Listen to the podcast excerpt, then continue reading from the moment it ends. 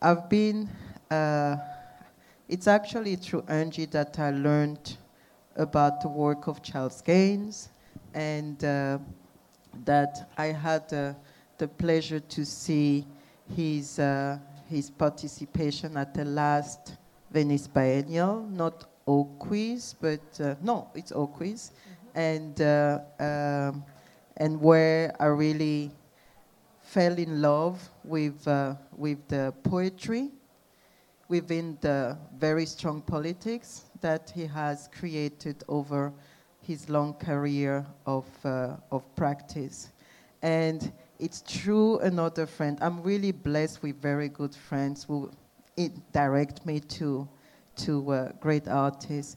And it's actually through Thomas, who is here in the, in the, in the audience, that I heard about my barbarian. And uh, that I, I sort of uh, got into uh, understanding what, what their practice is. So really, thank you very much, Angie, for doing that. Thank you, Charles, for being here. Thank you, Malik and Alex, for being here. And I think I don't need to introduce all of you. I mean, you are all superstars. Everybody knows you here. But uh, if you want, I can read very briefly about who you are. Eungie was most recently the artistic director of the fifth Anyang Public Art Project in Anyang in Korea. She served as the Keith Haring Director and Curator of Education and Public Programs at the New Museum in New York between 2007 to 2012. I'm trying to say this 20 thing, it's always very difficult. I'm stuck in 19 something. That's why. so, where she spearheaded the museum as hub program, commissioned the monthly seminar Night School, and Eungie curated also in 2012 New Museum Generational triennial The Ungovernables and served as the commissioner for the Korean Pavilion at the 53rd Venice Biennial in 20, 2009. She received her doctorate from the Department of Ethnic Studies at the University of California in Berkeley. Charles Gaines' work consists of photographs, drawings, and works on paper that investigate how rules based procedures construct order and meaning. Over his long career, he has had over 70 solo shows and over 100 group exhibitions in the US and Europe. His work has recently been featured in major group exhibitions, including the Freedom Principle, the 50, 56 Venice Biennial, Prospect 3 in New Orleans, and the Montreal Biennial. Charles has taught since the 1970s, mentoring generations of artists living and working in Los Angeles and elsewhere. He received a John Simon Guggenheim Memorial Foundation Fellowship in 2013. Malik Gaines is an artist and writer based in New York. His forthcoming book, Black Performance on the Outskirts of the Left, traces a circulation of, of black political ideas in performance of the 1960s and beyond. Gaines has performed and exhibited extensively with the group My Barbarian, whose work has been presented at the Museum of Modern Art, at the New Museum, at the Studio Museum in Harlem, at the Kitchen, at the Whitney Museum of American Art, and many other venues. He was included in the 2014 Whitney Biennial, two California biennials, two Performa biennials, the Montreal biennial, biennial and the Baltic triennial. He is assistant professor of performance studies at Tisch School of Arts in, at New York University. Alex Segade is an interdisciplinary artist based in New York. His multimedia science fiction performances explore queer futurity and have been presented at Red Cat and LaxArt in Los Angeles and other major centers across the United States. Since 2001, Alex has worked in the collective My Barbarian on video, performance, and exhibition projects at the New Museum, Museum of Modern Art, The Kitchen, Participant Incorporated, Performa, 2005 and 2007, the 2014 Whitney Biennial, amongst others. Alex and Malik, Alex and Malik have also collaborated on projects at the Studio Museum in, in Harlem, at MoMA PS1, Performa 13, and the Armory Pasadena. Segade's writing has been published in Yale Theatre Journal and Artforum. He is co-chair of the film video department at the Milton Avery Graduate School of Arts at Bard College. Thank you so much for being Thank here. Thank you.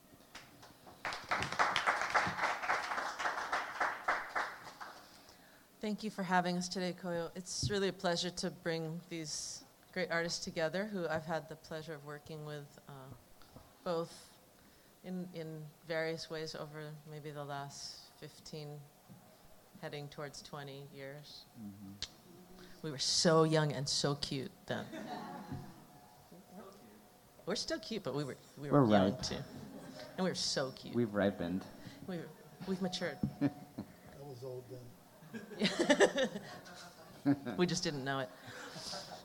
But I, I, I thought it was a great opportunity, um, for one, because uh, uh, we could get Charles to come to New York, and the rest of us are based here. And on the occasion that the 154 Contemporary African Art Fair is here, you know, in, in New York, it's, uh, I think, important to bring together practitioners who, uh, even though we can all get here to New York, actually, I think the work is not based in New York. Uh, the work really grew out of practices that were uh, developed in California and therefore have a slightly different trajectory of development mm-hmm. and maybe even um, the way artists were and are still able to produce work uh, in a, say, larger landscape. Mm-hmm. Um, the influences and the interdisciplinary and uh, problematically cross-cultural even influences that we have in on the West Coast are quite different than here. Mm-hmm. Um, so I thought, you know, this is also maybe a unique conversation that we could have. I thought it would be best to start with a little introduction. I mean, I don't want to assume that people know Charles's work or my barbarian's work because, you know, there's a lot of stuff out there in the world. Um, so I think each of them is going to, I don't know who's going to go first, but each of them is going to give you a little bit of context of their practice to start, and then we're going to go into a discussion and try to involve you in that discussion a bit. Charles, you want to go first here? Oh, there we yeah, go. I, yeah, I couldn't figure out how to do it. I can't switch it, so just do yours and then we'll figure it out. yeah, we, we weren't sure who's going to go first, but my slides are up first, so that's me. Mm-hmm. Uh, the, uh, what I'm going to uh, uh, shows is one piece. Uh, this is the installation at the, the Venice Biennale, the one that was referred to in my intro. it's a t- work that's titled Sound Text, and that is made up of four triptychs. As you can see, this is the, this, this is the installation shot. Uh, uh, so the, my, uh, this work is part of a body of work that I started probably about seven years ago. Uh, it started as an, uh, as an idea to, to, um, to introduce or bring in um, political text w- within a, a, what we'll say an affective or aesthetic framework. Uh, so the, the, the, the, structure of the piece is based upon combining, uh, well, it's going to be combining music and text, but the way that the music and text is combined is, this, is really just the basis of the work. Uh, what I did was that I uh, researched and found four political uh, texts, and I'm not going to remember each one right now.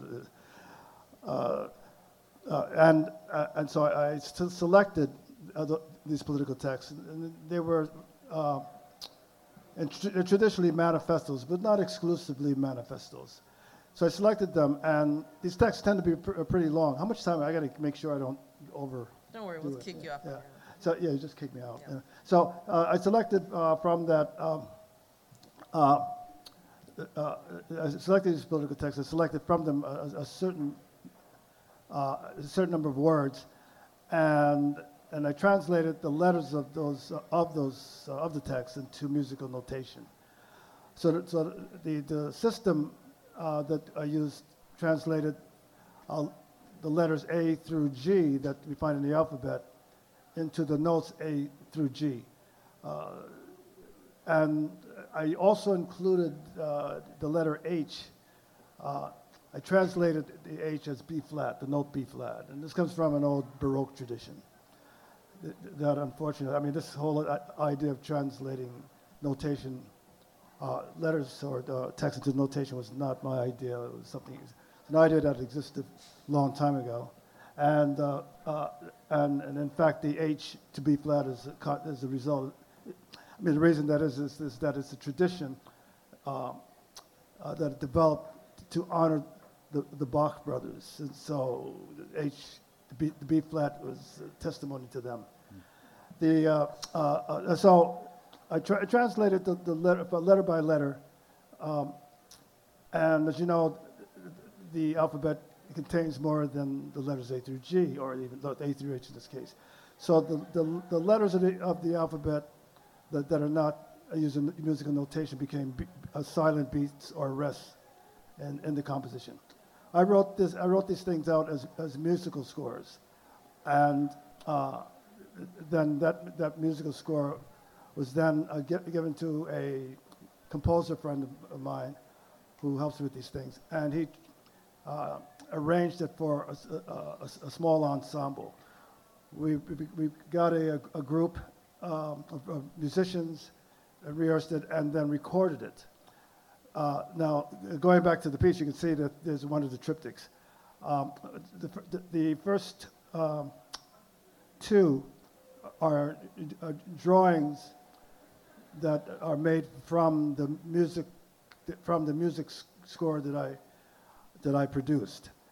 The third is actually a, monitor, and that monitor can, can, uh, has the scrolling text of the of the uh, of the manifesto that I used for the, for the piece.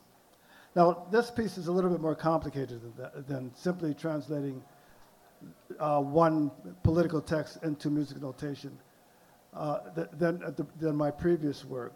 In this work, I uh, included a, a, a, third document, which is uh, a, a, uh, a musical score that I, I selected from my research. Usually, uh, you know, short s- songs um, that had something. The, the requirement of the search was that it had to have something to do with politics, and so so I I, I selected that. The one that I'm going to you're going to see a sample of that, and I don't know if this is the one. Yeah, this is Deep River. In fa- in fact, this is the one that that uh, you hear a little s- uh, sample. So, so Deep River uh, is the musical, uh, is the song, and it's an old Negro spiritual.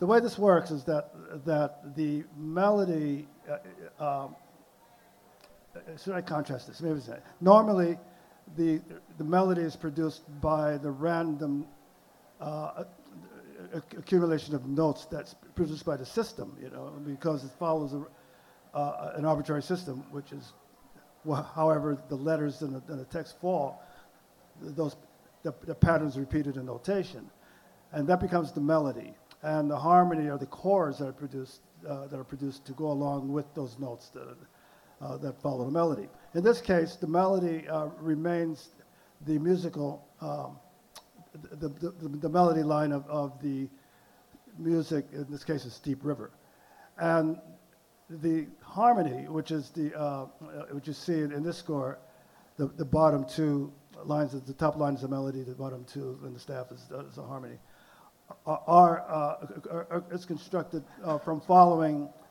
the text, uh, following the, the text, the, the political text. That I think this, the political text in this piece is the Susan B. Anthony text.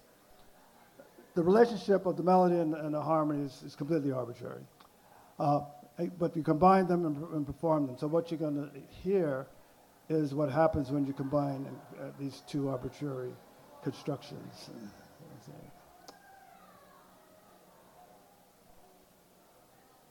And uh, we'll only perform uh, about five minutes of, of a 13-minute piece.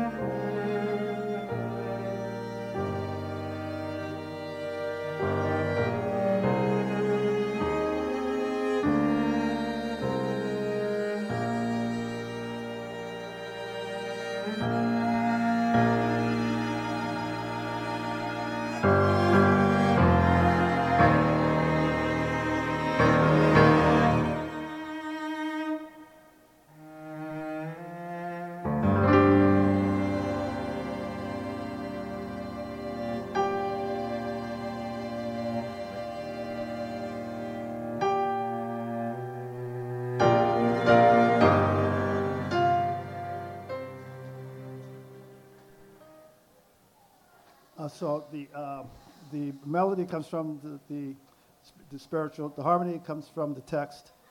The, what, so there is a, a melodic line that you hear on the, as the melody. The harmony sounds melodic often, sometimes sounds not melodic. Uh, that's because it's following the letter. So, for example, if in the, in the melody there's a C major, there's a C note, uh, you know, often some related chord, like a C major chord, would, would, be, would accompany it. But the chord that I produced to accompany it would be depend upon uh, the text. So at that spot, if, the, if it's a B flat, then it would be a B flat major chord.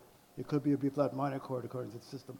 Uh, so the B flat minor chord is fitted into a C note. Sometimes it sounds, it sounds uh, disharmonious, but it nevertheless sounds uh, harmonic. It, it, it, it, sounds melodic. And I have at, at, speeches and talks about this, I have difficulty, you know, you know, convincing people of that fact.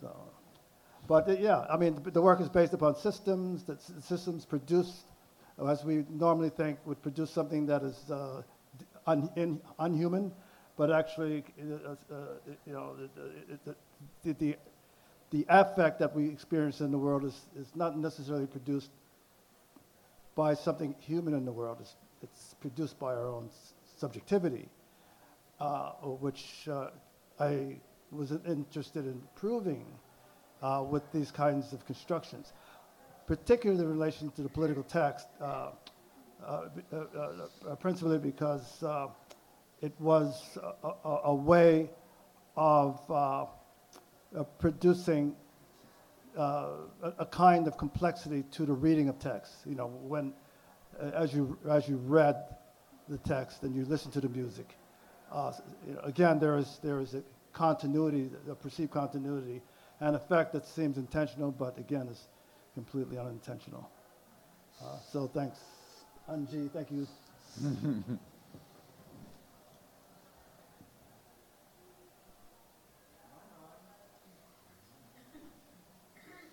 try.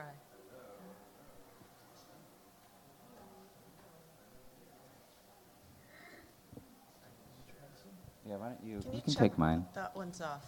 Malik needs on. No.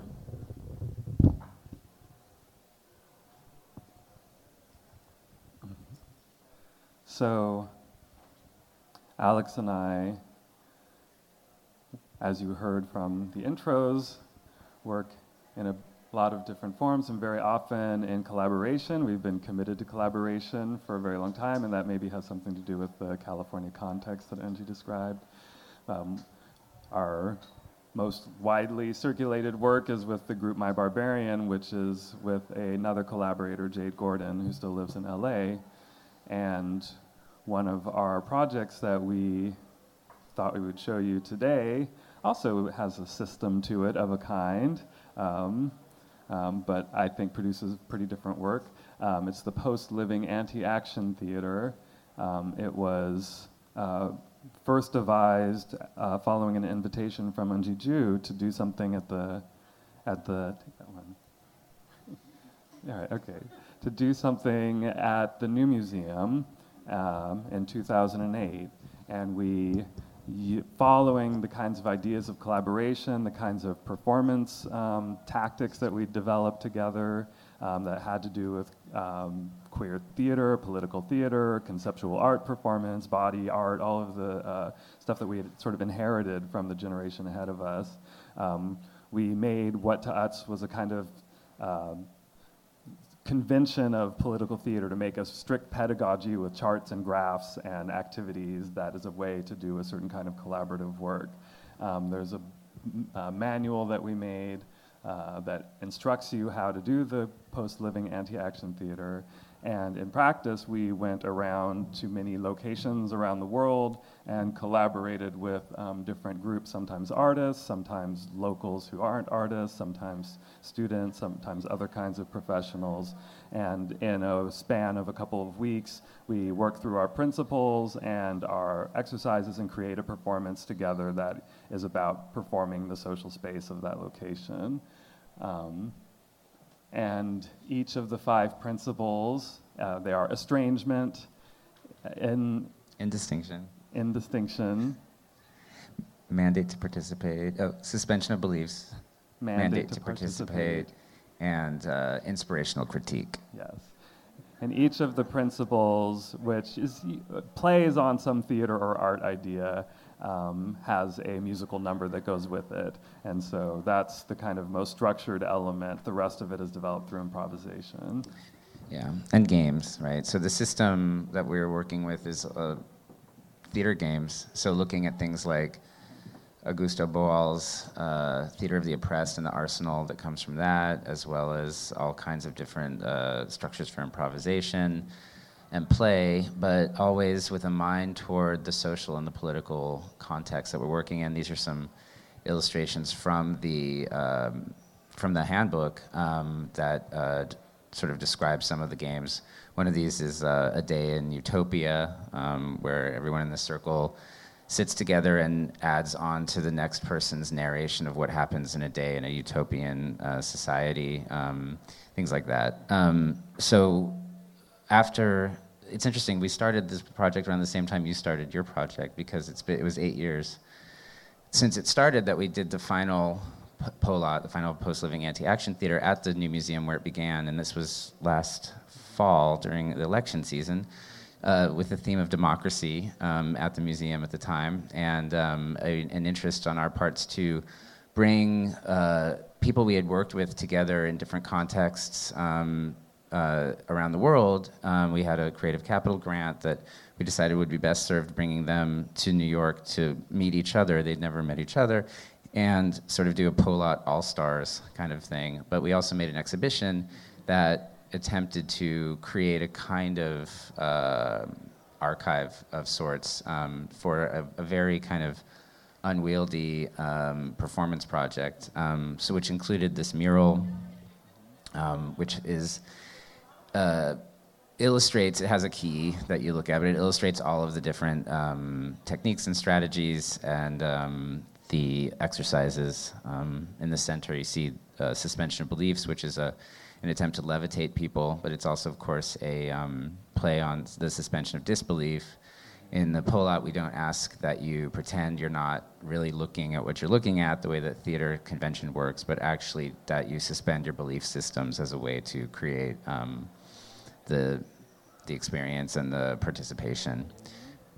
So, So these we- are images from that. Mm-hmm. The exhibition also included a, um, it's like 80 minute uh, collection of how to do the POLAT, um, which shows documentation from um, all of the different POLAT uh, performances, along with kinds of didactic, instructive texts that um, tell you why and how one would do these. So we can look at one little sec- section that comes from, I believe this is an inspirational critique, isn't it? Yeah. I think it was a part of inspirational critique Yeah. when we did the POLAT um, in Los Angeles with a group of um, young actors. And uh, it was 2012, I would say. And often, you know, we worked toward the skills of the group, and this time it was actors, and they were less good at sort of rolling around and being uh, in the moment, and were very good at memorizing a script and learning blocking Well, and they were, executing they that. were good at being in the moment, but they didn't. They actually rebelled against having a political position. It was really an interesting complication. It was not the same when we were working with like Mm-hmm. performance artists or even dancers. They, they, but they were actors, and so they were trained not to have a position. So it was a situation where we had to work together to write a script for them to then take a position. So this was a, a short play called "The Life Story of Barack Hussein Obama" that we, and this was around the time of the re-election in 2012, and this is compiled together co- in a kind of composite for the larger movie. which was an instructional video. Malia, Sasha, it's been a long day. Whatever happens, you two will remain the luckiest black girls in the whole world. There are so many people that want to kick us out the White House. Girls, we're not going anywhere.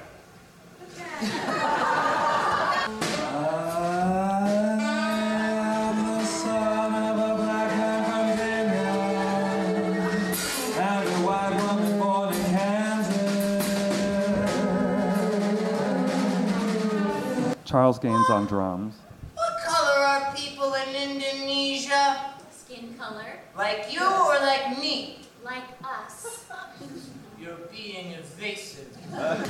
I've gone to some of the finest schools and lived in one of the poorest nations. I am married to a black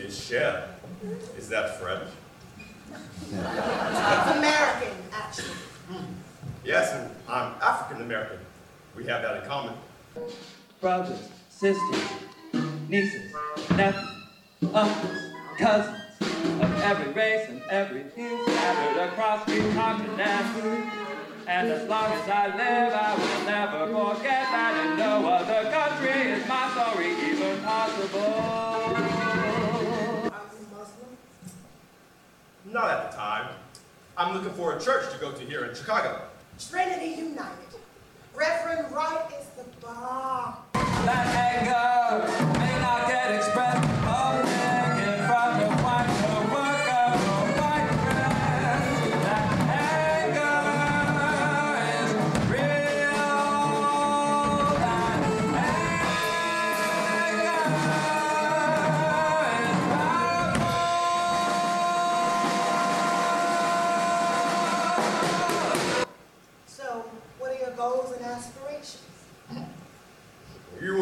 me if I told you.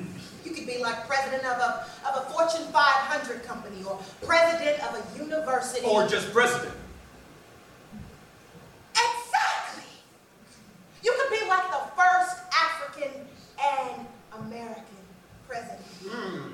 Why the fuck not? My white grandmother, a woman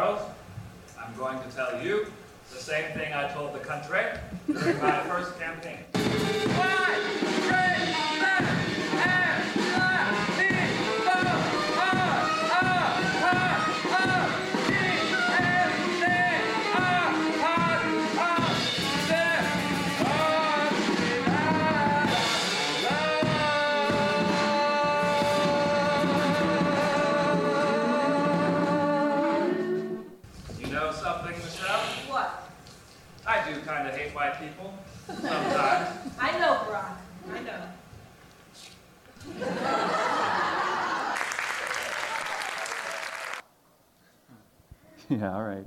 Uh, so those are the kinds of pieces that come out of these collaborative groups. Um, that's a pretty extraordinary one. Um, the installation included a lot of ephemera. There are um, uh, masks that go with each of the five principles. There are texts from scripts. There's uh, uh, videos that we made along the way, such as this um, ride on a boat on the Nile that became part of the project, and uh, and a lovely print. Available in addition. Yes, the edition is available. I'll take your address if you have a checkbook. Uh-huh. Um, uh, it shows the five principles and their icons. So for the performance at the New Museum, we did uh, three performances. We're just going to show a couple of images from the final one because it sort of dovetails into the conversation around political speech and uh, and also this interest in Barack Obama. That because the the first poll out happened during the primary when it was Hillary versus Obama, and um, we were coming out of the Bush era. And we were becoming excited for a second about the possibility of democracy doing something surprising and potentially positive. Um, and, and Obama sort of, you know, in many ways was the emblem of that. Um, then the project ended with his, uh, the end of his um, terms. And uh, we had three performances. One was during the campaign. One was like right before, and it was a caucus. That piece was a caucus where we had the audience voting for a new national anthem. And then the third was right after the election, December. It was like a month after, right? So we brought all of these performers together, this group of people. You, you'll recognize actually Jasmine, uh, Dame Jasmine Hughes, who played Michelle Obama uh, in this group. But these are all people from different, um, from all over the place who didn't know each other, and we made a company, a kind of community um, temporarily. Some people from uh, outside the United States, um, a lot of people from different parts of the country, and different and different disciplines too. Actors, uh, people who play music, a lot of dance people, and um, and you know we're processing um, all as minority subjects of some kind or another, or displaced um, from their context, uh, processing what was happening. Um, and I'm really glad that we had that actually because we were all kind of losing our minds. Um, but you know, part of the process was uh, this was a, game that we made up where we would write these different responses to the election um, and then try to make sort of dances and uh, scenes out of them. We'd pull them out of a hat. Um, and this is just some images from the from the workshop process. Um, just to give you a sense of what it looks like when we're working on the post living anti action theater. Um, and you know, thanks to the new museum uh, for giving us the space, or uh, well, they didn't give it, but um, you know, for providing such a space uh, for us to, to to do this kind of work, because it was a process for us to figure out what it meant to work in groups and to try to make political work, even in the face of like a pretty crushing um, turn of events. Um, you know, while the piece is a lot of play, it also is a lot of discussion and um, and rewriting of texts and rewriting of scripts, and also responding to texts and scripts. So these are some images from the actual performance where the audience is surrounding us, um, and you know, we perform these different responses to the political situation um, that we generated during the during the uh, rehearsal process. But the final performance very much is still a kind of rehearsal. And I think you know we think a lot about this idea from Boal that that you know theater is a kind of rehearsal for the revolution. Uh, I think it's like it can function. It it can function as a rehearsal for all kinds of um, things, not just revolution, but also just how to live. And the idea behind the post living anti action theater was actually that these are things that happen after you've lived an experience, um, but before you've taken action. So it's a kind of suspended space of contemplation and play um, as a means to, to try to understand what we can do next um, outside of the arena of the theater. So a lot of the, the bulk of this particular performance was made up of responses to uh, sort of famous uh, speeches of Obama's and also uh, a little bit of Michelle Obama's uh, words as well.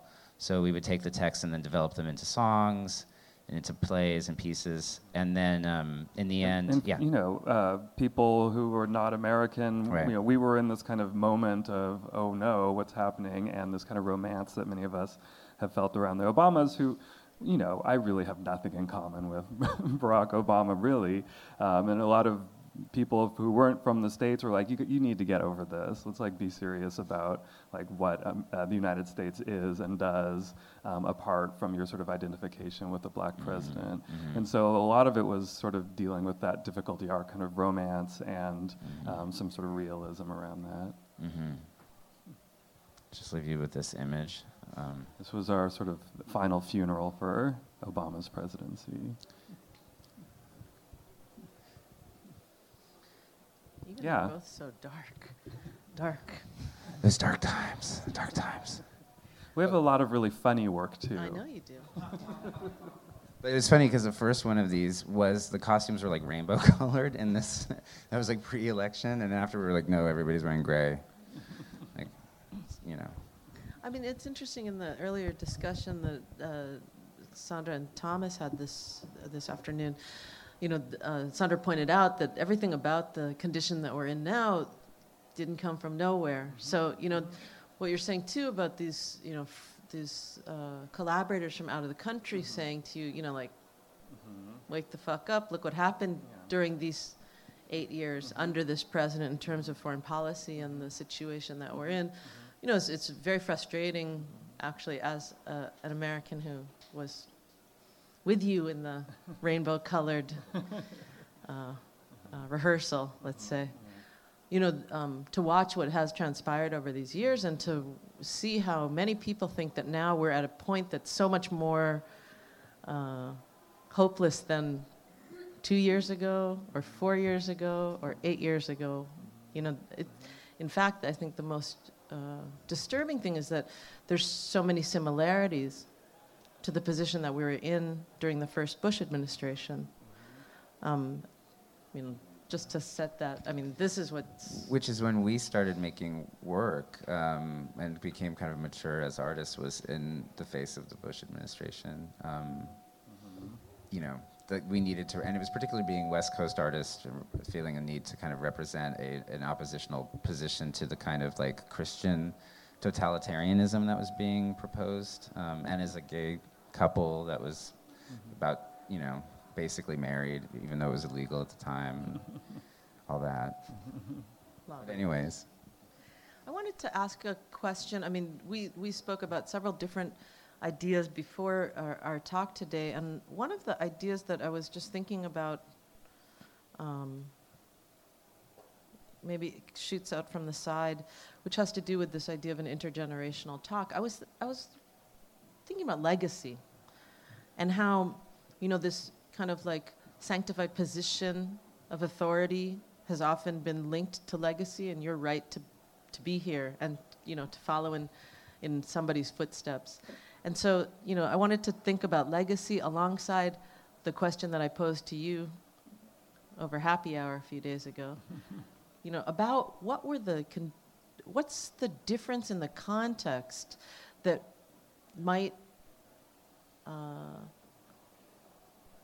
I, I spoke to you about it too, Charles, that might, uh, what I interpret as a kind of expressivity that's available to your generation that wasn't necessarily available in the same ways to your generation. Because I think there's so much in your work that ties back to your early career as a jazz drummer, your relationship to improvisation, to systems which might not look like systems. You know, the, the, that is, I think, key in, in music. Um, and then how, th- through visual arts, you were able to address such abstract and uh, conceptual ideas alongside content and alongside uh, subjectivity. And you know, I think that there's you know there's a real difference in the tools that were used, and so I wanted to see if we could talk a little bit about that.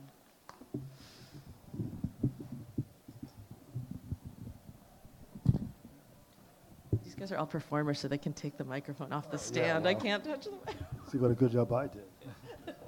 yeah, um, well, a- a- at the time uh, when I w- was, uh, you know, a young person, uh, the uh, and, and moving into the art world, there were there, there was a the the world at the time was really different, and and if I th- concentrate on the moment that uh, of my entrance into the professional art world, you know, from from school into a, a practice, that's that, the arena at that time was was really different from that same arena that existed for Alex and Malik, and uh, the uh, uh, so there is, I mean, uh, you know, I have problems with this notion of legacy, but there is one way of thinking about it.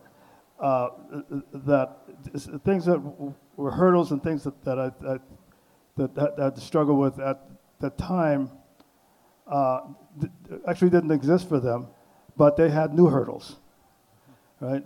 And uh, so the, the state of the world for them, which I'm sure informs their practice, uh, was different from the state that I had to, to deal with. I, have, I think there is something, this is what I was thinking, there's, there's some kind of narrative that's probably fictional. Uh, but uh, there's some kind of narrative you, you, you can, you, you, can see that there was a hard fought effort at establishing a, the legitimate place for a, a, a, kind of cultural identity within, uh, uh within the practice of art, because at the time that I was young, it, it, you know, you, that, that was refused. That the, the, the, the maintaining and, and, and, and, even building a kind of uh, expressive practice that's, that you felt was linked to identity. Uh, uh, for, for, me, was refused, and so I saw that as a struggle of trying to make the case, and and uh, which is uh, which that part of the struggle, I don't think Alex and Malik need, need, had, had to deal with. That, that, uh, that is what I'm saying is that they didn't walk into a world where the idea of one's cultural space and one's identity was, was just forbidden. And, uh, but uh, I saw how they, uh, there was a natural flow in terms of their practice of how a practice built out of you know certain concepts and ideas that they had about the world that not sort of formal ideas but also social ideas. Um, you know it is really true that that what how they managed to do that was instructive to me even the later part of my practice.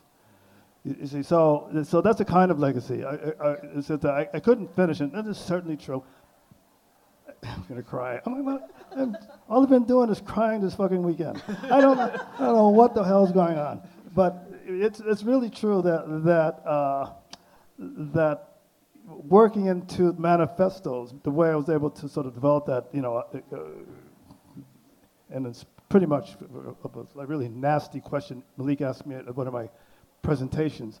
The way that I, uh, the way that I uh, sort of sort of evolved into that piece uh, it, you know, there were a set of permissions that I began to understand, you know, from their practice, and you know. So I think in many ways, you know, I saved them from dealing with some bad shit, right?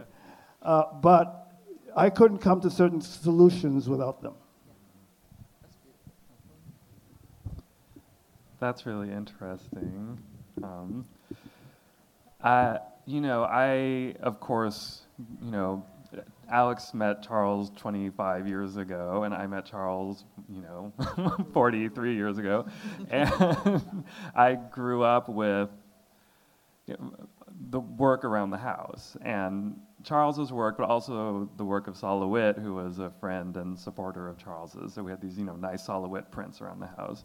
And anyone who's an only child knows that you just sit around staring most of your childhood, just like staring into space. And I looked at this work a lot as a very young person. And I also saw Charles in his studio. And this is someone, you know, still to this day wakes up before I do, goes to bed after I do. This is a hardworking person. and I grew up seeing Charles in his studio just drawing numeral after numeral after line after line after like uh, for hour upon hour. Um, and looking at that systems based work, I, this isn't really what any of those artists were trying to do, but I read a lot of affect around it.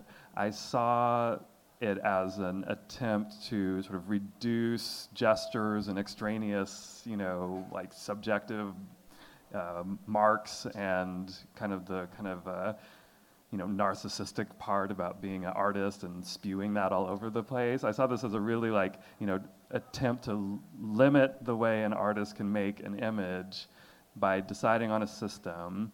But that system in the end, to me, was like an irony. It was like a good, it was like a really good joke. I was like, oh, how funny that you would spend all of this time drawing a million lines to try and show every relationship that a circle, a parallelogram, and a trapezoid can have with each other. And in the end, that just redirected me to the artist and their effort and the sort of failure of rational systems, uh, you know, at large. I thought that Charles's work, which you know, when I finally was old enough to explain this to him, he's like, "Ah, that wasn't what I was going for."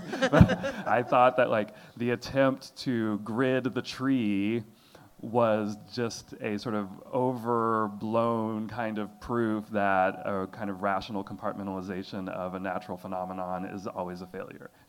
and it, instead, it produced this beautiful thing, this thing that I thought was like a beautiful aesthetic object. And so I thought there was a really interesting like play there. So, so one part of the legacy of growing up around st- systemic art for me was um, putting all this other stuff in it, the kind of um, things that slip out of the sides that come back through subjectivity, and you know, I guess my own comfort with having a self and a point of view and a identity. I was able to see that in there, um, and and you know, uh, I. I can say more about legacy over drinks. I mean, I, I used to, uh, you know, t- I'll hand it over in a second. But you know, uh, Charles has done a lot of work over very uh, so many years. Like no, but has worked very consistently, making a lot of really incredible studio art work uh, for a very long time. And you you would you would admit that during some of those years, not everyone was caring a whole lot. during other years, you know, it was like celebrated, right? so I used to uh, be very, uh, feel a lot of responsibility toward like, um, and not just me, um, um, Charles's students, important students like you know Rodney McMillian and Edgar Arceneaux, and you know, we all were like going out there, you know, proselytizing the Charles Gaines story, and a lot of the reasons that um, there was a sort of hole in the middle there were uh, racist reasons. I think it's pretty clear. Um, but now I, it's not my job anymore. The ship has sailed. He's the most famous artist I know, and uh, I don't have to do any more work on that uh, account. So the, the legacy is taken care of. Wow. I mean, I, I feel, you know, very lucky to have met Malik when I did, and then to have met Charles when I did, um, as at 18 years old. Just moved to LA, and my perspective on what art was was very much a kind of regional San Diego who grew up, you know, in a kind of Chicano scene with lots of murals and stuff like that. And I knew the Aztec calendar pretty well, but um, you know, Frida Kahlo, but and I, who I love, but you know, but but seeing conceptual art in somebody's house and then being in it first, of course, really in a very Oedipal way, kind of like, no, where's the color? Like I can't um, and then really learning what it what it was, and having you know another father um, who was an art father, um, but also a real dad. You know, so I you know uh, I for me it, it's hard to separate these things out. I mean, later I learned art history and figured out that actually this is the way it's supposed to go. That there is like this kind of paternalistic structure of like the father figure that gets rejected by the younger artist, you know. And one thing I'll say for the relationship, I think between us, but also maybe generationally thinking about other artists in my generation and the way that I've related to artists from Charles's generation is really more of, of continuity than rupture. That we see a project that we're all working on from different perspectives, and this may have to do with the the fact that we can take into account our own subjectivities, our own identifications, um, as a way to understand what we can contribute to this this project that we're all a part of. Um, but for me, it it has been very much um, you know an, an, honor to be a part of a legacy that uh, that has such a kind of um, rigor and uh, and is I think you know for the betterment of humanity, which has always been sort of the goal, right? Now, that's not to say that every one of our pieces betters humanity. And one of the things we've learned from the POLAT is that it didn't actually save us um, from where we are, right? So that makes it even more important, I think, that we maintain this sense of continuity. And I think about other people who've come in to be kind of art, art parents for us, Eleanor Antin and Mary Kelly, you know, and so it's, it, but that's very different. This is a family thing you know. And so it, it's yeah, and then just on a very basic level, like what Malik's talking about these racist reasons, like they do affect us in different ways, and it's you know it's all about the kind of structures that we know that we face, and trying to be cultural producers in this system that we're in, and making work that isn't necessarily commercial. Um, you know, uh, Charles has also kind of coached us through a lot of these weird um, moments, you know. So I'm happy that we were a positive influence back. I think we said, yeah, it's okay to pr- it's okay to perform, you know, and make music, but we're the only ones who use his jazz skills. He doesn't. Like whenever we, we're always like, come on, play drums on this. And yeah, do it. He can do it. I've seen it. I think uh, you know I'm going to jump in here on the the legacy tip or the you know thinking about the inheritance and the importance of that because as you know the reason that I know Malik and, and Alex is because uh, when I was trying to write my dissertation I came across you know on the remains shelves at Moe's bookstore a copy of Theater of Refusal. And it changed my entire understanding of how I could write about issues of identity politics in as they occur in visual art. And you know, the, the Theater of Refusal was an exhibition that was done at UC Riverside, Irvine. Irvine, Irvine originally, um, by Catherine Lord and Charles. And this, there's this, you know, beautiful series of essays, uh, you know, about the racist reaction to the Whitney Biennial in 1993, and also the the possibilities of uh, black postmodernity in relation to the Deleuze and Guattari. And if you've never read this, go find it and, you know, get some coffee and take your time because that is no easy essay to get through. But, you know, Charles became such an influence um, for, uh, for me and understanding how we could think about these questions that have no answer you know the questions that perpetuate over time and that you know we uh, we place in the center of our work and they continue to go to the margins and come back to the center and and fuel us you know for the entirety of our intellectual lives. And so this is how you know I think Charles also you know hooked me into the centrifugal force of his universe. And you know luckily through that I, I met you guys and around you know uh, interestingly enough, around the discussion of the so-called post-black. Mm-hmm. Um, when freestyle came to Los Angeles 10 years later, uh, you roped me into a very large panel discussion about post-blackness. Mm-hmm. Um, and I, I try to, you know, I think that was almost 15 years ago that we were having a battle of semantics of whether or not there was a position called post, there, you know, whether there was something that was post blackness. And look where we are today. Mm-hmm. And it, so it is true that we're, we're not advancing, so to speak. Mm-hmm. But then when I look at, you know, the work of young artists, and when I look at your work, I think,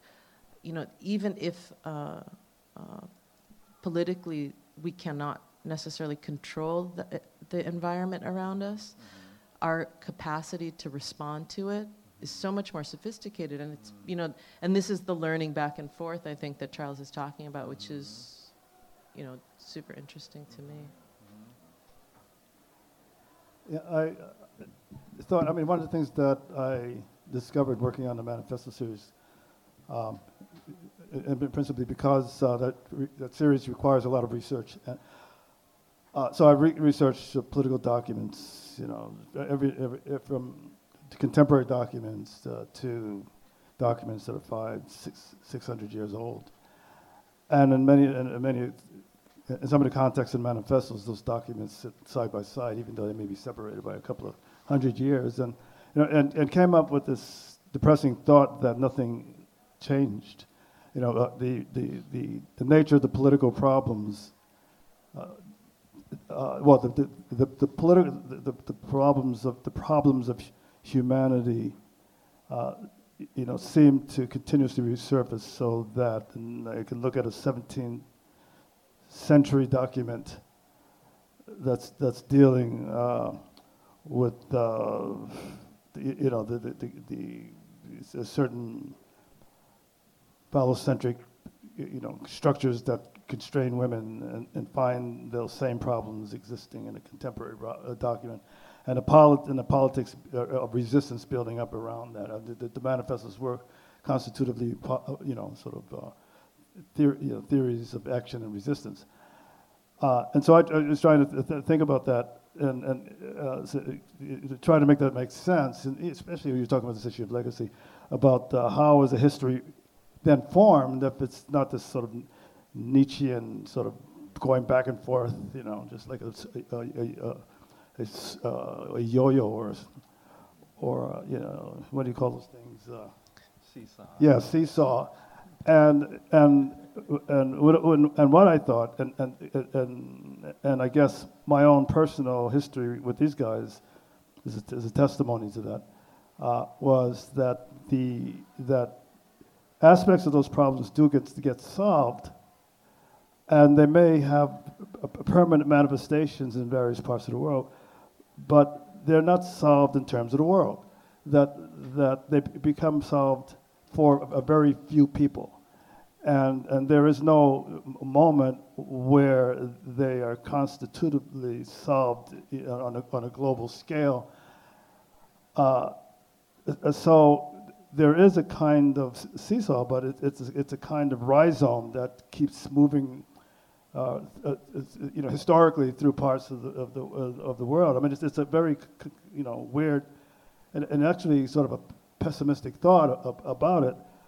But if you're lucky enough to be in a place of privilege, uh, which in relationship to Alex and Malik, I find myself, uh, I could see a great move forward in, terms of art practice, you know, from where I was. You know, and, and I said this is a very slimly um, uh, uh, uh, defined narrative that only a few people get a chance to experience, but, and you can't. I think you can't extrapolate globally like Europe, European thought wants to, you know, but you, you can't ex- extrapolate globally whatever the, the, this thing is. So. Uh, that, that, that- anyway, that's, that seems to be another aspect of legacy that we can talk about. I mean, this is, but this is something that I, a series of thoughts I had as a consequence of working with, with that manifesto series. Do you want to say something? Or should, should we ask questions? I think we should maybe see if there's somebody who wants to ask a question from the audience, and we can go back and forth a little. Do we have time?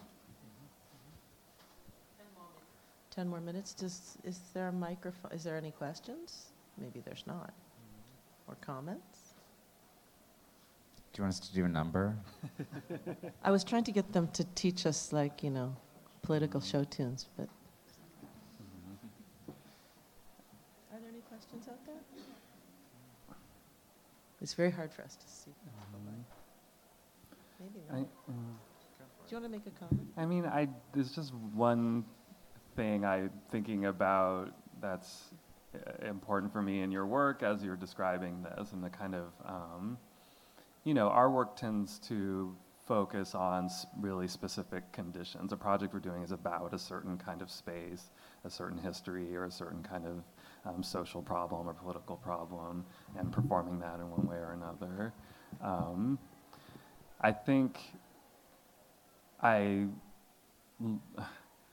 I appreciate in your work that you never really abandon representation as a condition, even though you're coming out of this um, legacy of conceptualism. Some of your contemporaries would be more drawn to kind of like minimalist strategies.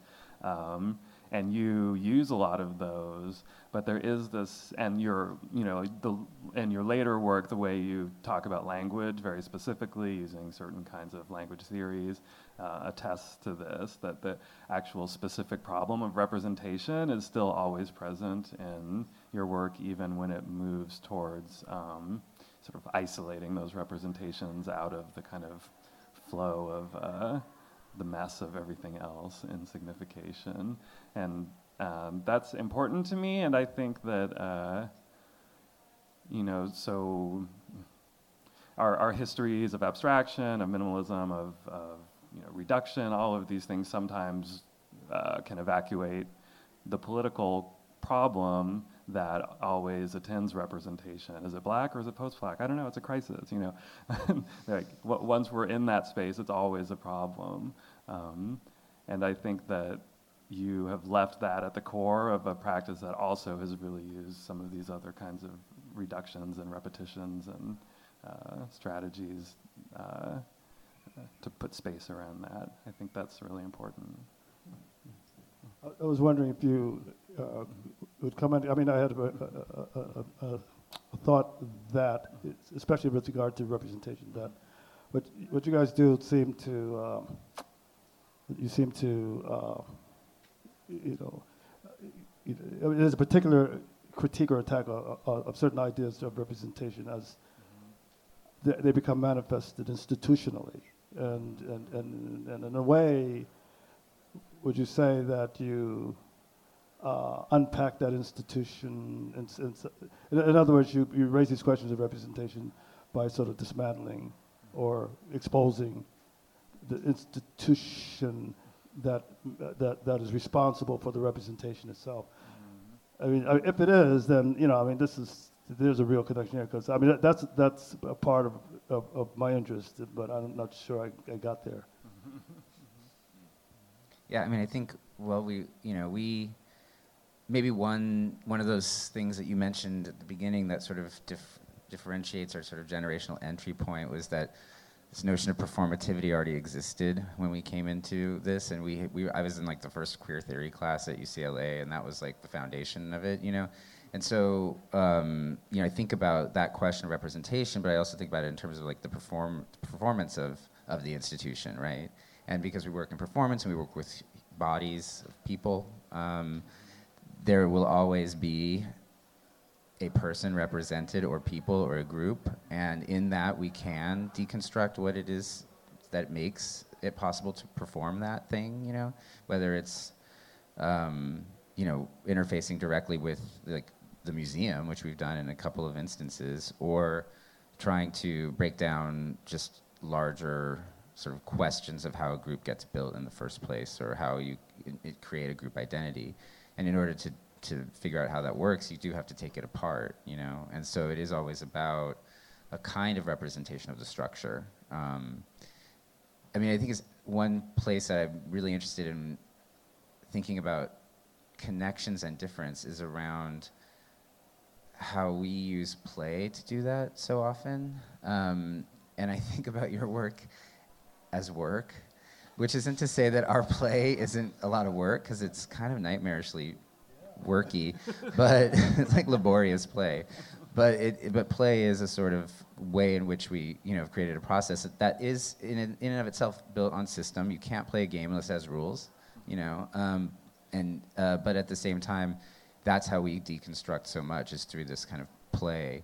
Um, and I'm wondering about maybe in your work, particularly in terms of the performance work, you know, people are playing instruments. I, I get so hung up on like rhymes and like assonance and the same word, but um, they're playing instruments, you know. But I wonder about this relationship to to play, to how improvisation is sort of removed in a way from the manifesto series, um, and how you think about that in terms of producing a kind of um, affect, I guess, in the end too, and whether that has, I mean, in terms of representation or in terms of any kind of like critical relationship, how that works. Um, this production of a kind of affect through the labor that you've, you know, that you're put your, that you set yourself to. Like when I heard the Deep River song, I'm sad. I don't know, I'm like moved, you know, and I know that you've always sort of turned that around. And you're like, that's you, you were moved, but I'm wondering about like how you, are you- yeah, were you moved? He, he just, he just forces like objectivity. He just tells us Yeah. there's no emotion. But Yeah, uh, well, yeah, I mean, the, the, the, that whole thing is that I, I actually believe there's such thing as subjectivity. You know, I'm, I'm not against it. But the issue of play, I mean, uh, there's a play, I mean, know, it's again, you know, and I give a talk, like people believe about 10% of what I say, but this is really true. I mean, in the moment, because when I, when I w- r- r- write those scores, I don't know what those things are going to sound like. And, and there's a, uh, there's a real revelatory, playful moment, there are two moments of play, the actual execution of, of, of the, the, the relationships. And I, uh, you know, I call it, maybe, I said, I'm making this up right now uh, from your really good question, that I'm operating, uh, I'm playing with a set of rules. Uh, it's, it's really not performative in terms of my production, but, but in, in execution, it's the kind of play. So I'm playing, and, feel, and it actually feels like play. And, it feels like play because I, I think I'm uh, operating in a kind of indeterminate field, uh, uh, uh you know, where I'm sort of unbounded, you know. Uh, and then, then when we perform it, that moment of hearing is, is, uh, is the same kind of uh, play. I mean, it's, it's, uh, uh, I, I, I, it's different from yours, but it, it, it does, um, uh, it, it is, I think, um, in, a, in, a big, in the larger picture, a, a consequence of a, a, certain kind of similar element of play in the execution of, of, the, of those installations themselves. I mean, there's the laborious part, you know, that. Uh, and, and, and interestingly enough, uh, you know, because when I, when I talk about this, the, the, that experience that you call play is a kind of expressive moment that a lot of people say challenges what I'm asserting ab- about subjectivity. You know, because they can't reconcile that playfulness with arbitrariness. You know, and, and uh, uh, and, and so the thing that, that, that I'm actually searching for is the very thing that convinces people, some people that, uh, you know, that, that I'm, you know, that I'm misreading what I'm doing.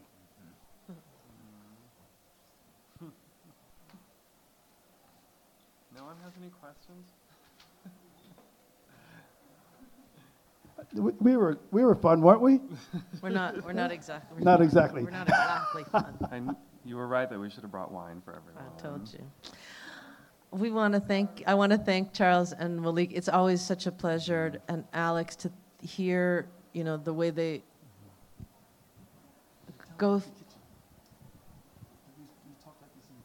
They talk like this when they're frying bacon, just so that you know. They talk like this when we're drinking. They talk like this sitting outside. They always talk like With this. With Amy Goodman playing in the background and.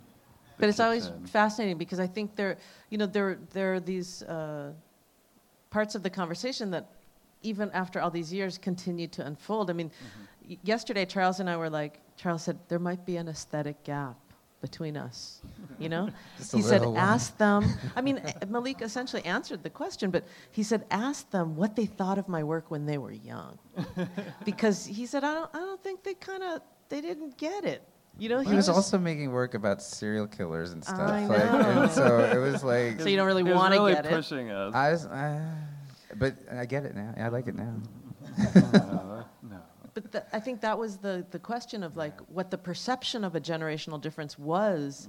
And I think what's so interesting is that if there was an aesthetic gap or if there is an aesthetic gap now, uh, to me the works are actually manifest in a very related way. And so I do think of you, your practices as being so intertwined. Well, what did he think of ours when he first saw it? I mean, it was Well, pretty I mean, that's- messy. That's, that's easy. I mean, I, I, I remember the first uh, collaborative so- song you guys did, and from then on, I thought uh, these these guys are geniuses. I've I seen, really- I have seen Charles Aw, watch you with the dad, proud dad. yeah, but it's not a proud dad thing. I mean, they're really geniuses. No, I'm not kidding. I mean, it's. uh, I mean, I, I'm the. I sh- it's, you shouldn't hear it coming out of my mouth because you think I'm compromised, but it's He's really a systems true. guy, so yes. he ran the numbers on this, and he's figured it out. But yeah. That's a mathematical assessment. Yeah, exactly. Thank you for the system. Thanks everybody Can- for can I s- being. can oh, I just say one You were never. thing, one last thing? I mean, I was fortunate to grow up in this way, but let me t- tell all you young people that here's an example of someone who had an idea, decided sometime in the 60s that I, as a young black person from New Jersey, should be a conceptual artist, and I'm going to make that work. Stuck with it, did the work every day for decades, and then is, you know, getting a lot of uh, support for that at this point. And I, to me, that's just a very inspiring story. And of course, we all know people who work and work and work and don't uh, get rewarded for it. But there are these cases like Charles who really deserve it. and so it's like stick with your thing. And don't get cynical. well, no, I, I'm always ready to give up, but you know, But then there's Charles. yeah, that that's my uh, emotional advice for everyone based on my life experience. Thank you guys. Have a great day.